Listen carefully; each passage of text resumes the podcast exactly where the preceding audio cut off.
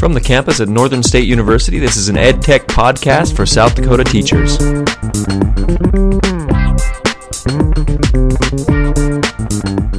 It's great to be back with you today. We're going to talk today about visible learning. Yes, visible learning, making it visible so you can see it. That's the idea with visible learning, anyway. So, this is based on some work by John Hattie, and he says that intervention and any intervention can make a difference in student learning. So, when a teacher makes a claim that what they are doing has a positive outcome, they're probably right. But this claim doesn't say very much because almost anything you do in the classroom will have a positive outcome. It will have a good learning effect. And almost every student improves no matter what you try in the classroom. So, in Visible Learning, and there's also a book called Visible Learning for Teachers that John Hattie created, he talks about how what we should really look for is making an intervention that is above average in, an, in its effectiveness. Not just teaching lessons and coming up with ideas that are effective, but ones that are above average according to his analysis in their effectiveness. So he sets the bar higher, so to speak. And he says that the average gain achieved by a learning intervention is about 0.40. That's an effect size and his measurement. Therefore, only those teaching and learning practices that have shown in studies to gain better than this 0.40 effect size measurement are worthy to be recommended as teaching practices. And so, what he did was he took a look at different meta analyses or groups of analyses of teaching and learning interventions to determine what really reaches above and beyond this 0.40 effect size. And so that's what we have in the Visible Learning series. And I wanted to highlight this, of course, in this podcast, which I am doing right at this moment. So it's great to be able to do this because it talks about real effect sizes, real studies and research studies that have shown certain teaching practices to work well. So, what are some of these teaching and learning practices that really do have an above average impact on student learning? Well, there are actually a lot, and we can't cover them all in this episode. But here are some of the categories, and uh, we'll discuss what some of these categories mean that Hattie gives in his book, Visible Learning for Teachers, as he talks about how we can make visible learning in our classroom and how we can be the most effective teachers possible. So here are the areas. So these visible learning effects come in different categories. The first one is inspired and passionate teaching. And so that's one of the areas that really has an effect on student learning is to have inspired and passionate teaching among teachers in the school. And so he's talking about some of these elements of inspired and passionate teaching, including all adults in the school recognize that there is variation among teachers in their impact on student learning and achievement, and they all place high value on ha- having major positive effects on all students.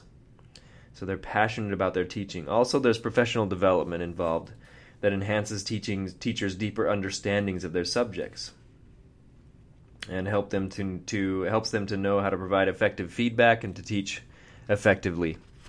So that's inspired and passionate teaching, the first section. Next is planning. And with planning, the school has methods for recording and making available data about student learning. And that data is then used as a part of the school culture to help influence student learning overall and to help improve student learning. And let's see, teachers within the school jointly plan series of lessons with learning intentions and success criteria related to worthwhile curricular specifications. Teachers understand the attitudes and dispositions that students bring to the lesson. Teachers are thoroughly familiar with the curriculum. Teachers talk with each other about the impact of their teaching and based on evidence of students' progress. All of this planning, though, should be based on recording of data about students and the availability of that data for teachers to be able to share this information. So, planning is another area in this framework of visible learning. And starting the lesson is the third one. Starting the lesson talking about the climate of the class, where it's okay for students to say, I do not know or I need help, dialogue is supported rather than monologue, or the classrooms are dominated more by student than teacher questions. Teachers and students use the power of peers to positively progress learning. In each class and across the school, labeling of students is rare. Students have high expectations relative to their current learning for themselves. So, climate, starting the lesson has to do a lot with setting up the class, having a climate where the lesson can be effective in learning. What I really want to talk about, though, in this podcast is the during the lesson suggestions about the nuts and bolts of teaching and learning. This is where the, t- the rubber hits the road, so to speak, in the quality of lessons that are presented to students. And so there are two areas of during the lesson that Hattie mentions in his book, Visible Learning for Teachers during the lesson learning.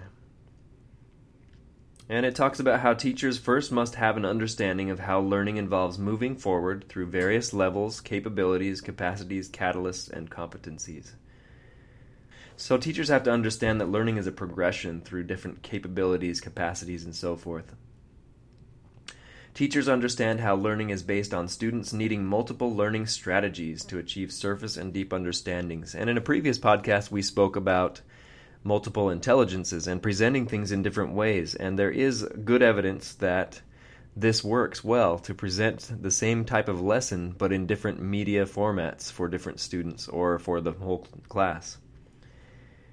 The next one is that teachers provide differentiation to ensure that learning is meaningfully and effect- efficiently directed to all students gaining the intentions of the lessons.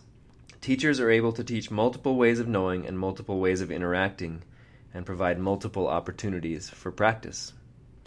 Again, we're going back to the idea of multiple ways of doing things, multiple ways of viewing or practicing things, or learning. Teachers use the principles from backward design, moving from the outcomes back to the learning intentions, then to the activities and resources needed to attain the success criteria. So, again, the focus here is that teachers have an objective and they try to do an intervention or a lesson that meets that objective. So they move from that objective back to what will meet that object- objective. So that has an above average effect as well. All students are taught how to practice deliberately and how to concentrate. And processes are in place for teachers to see learning through the eyes of students. So those are the during the lesson section during the lesson learning. Now, there's another section um, during the lesson feedback that Hattie provides as well in his book. And this feedback is a very important part of learning, giving proper feedback and appropriate feedback and clear feedback. And so here are some of the elements under during the lesson feedback. Teachers are aware of the importance of praise, but do not mix praise with feedback information. Interesting. There's a difference there, right? Between feedback information and praise. So, feedback information tells how the student did on whatever task they were supposed to do. But praise says something like just good job. And oftentimes, praise ends up being empty. Teachers provide feedback appropriate to the point at which students are in their learning and seek evidence that this feedback is appropriately received. So, not only do good teachers give feedback, at the right time, but they also find out if that feedback was received by the student, if the student understood the feedback they were receiving. Teachers use multiple assessment methods to provide rapid formative interpretations to students and to make adjustments to their teaching to maximize learning. Now this is key to the whole approach to visible, learning is that teachers take the time to measure learning, try an intervention out, then measure the results and adjust based on the measurements. It's a data based sort of action research approach to learning, and this is really key to being effective as a teacher is to be able to record some data about your students and make those interventions that will really help them to learn. And then finally, some areas teachers uh, know that students prefer to have more progress than corrective feedback. Know that when students have more challenging targets, this leads to greater receptivity of feedback. Um, deliberately teach students how to ask for and understand and use the feedback provided. So, actually teaching students about what, what they should do when they receive feedback from you is interesting, is a good point. And then teachers recognize the value of peer feedback and deliberately teach peers to give other students appropriate feedback. Imagine the learning that can happen when students actually have to critique a peer and give their own feedback to that peer and help them to succeed. so that's the during the lesson feedback section. And again, these are uh, John Hattie, visible learning. These are the elements that really make the difference for students to become successful and for student learning. The end of the lesson. So, with the end of the lesson, teachers provide evidence that all students feel as though they have been invited into their class to learn effectively. So, that's a climate idea. Teachers collect evidence of the student experience in their classes about their success as change agents, about their levels of inspiration, and about sharing their passion with students. So, they collect evidence of these things. Teachers critique the learning intentions and success criteria and have evidence that students attain that criteria. And so there are a bunch of things that can be done at the end of a lesson. And then finally, the last one is mind frames. Another good name for this category is just the way that we think about teaching and learning as an institution. And so it says the teachers and school leaders believe that their fundamental task is to evaluate the effect of their teaching on students' learning and achievement. That's very different, you know, than uh, even some of my classes. I don't sometimes feel like I'm somebody who should evaluate all the time every little effect that I have on student learning and achievement, but that's what he says will make a difference. In this school, teachers and school leaders believe that success and failure in student learning is about what they, as teachers or leaders, did or did not do. And so, let's see another one. In this school, the teachers want to talk more about the learning than the teaching. There's a distinction there, isn't there? We want to talk more about how making sure that students actually learned rather than what we taught them. Teachers should engage in dialogue, not monologue. They should see assessment as feedback about their impact and believe that it is their role to develop positive relationships in classrooms and inform all about the language of learning. So interesting mind frames, but it's it's a change, isn't it? It's a change from thinking that I am a teacher to I am somebody who helps people to learn. And I use data to make sure that they are learning. And I make sure that I try new things. And when I do try new things, I measure student learning and determine whether the new thing that I'm trying is actually helping students to learn. Well, it's a very interesting book, and I do recommend it Visible Learning for Teachers by John Hattie. And it's important, though, to just think about some of these things. You know, can we can we become more of a learning institution rather than a teaching institution? Can we be more focused on whether some intervention that we implemented is working based on data?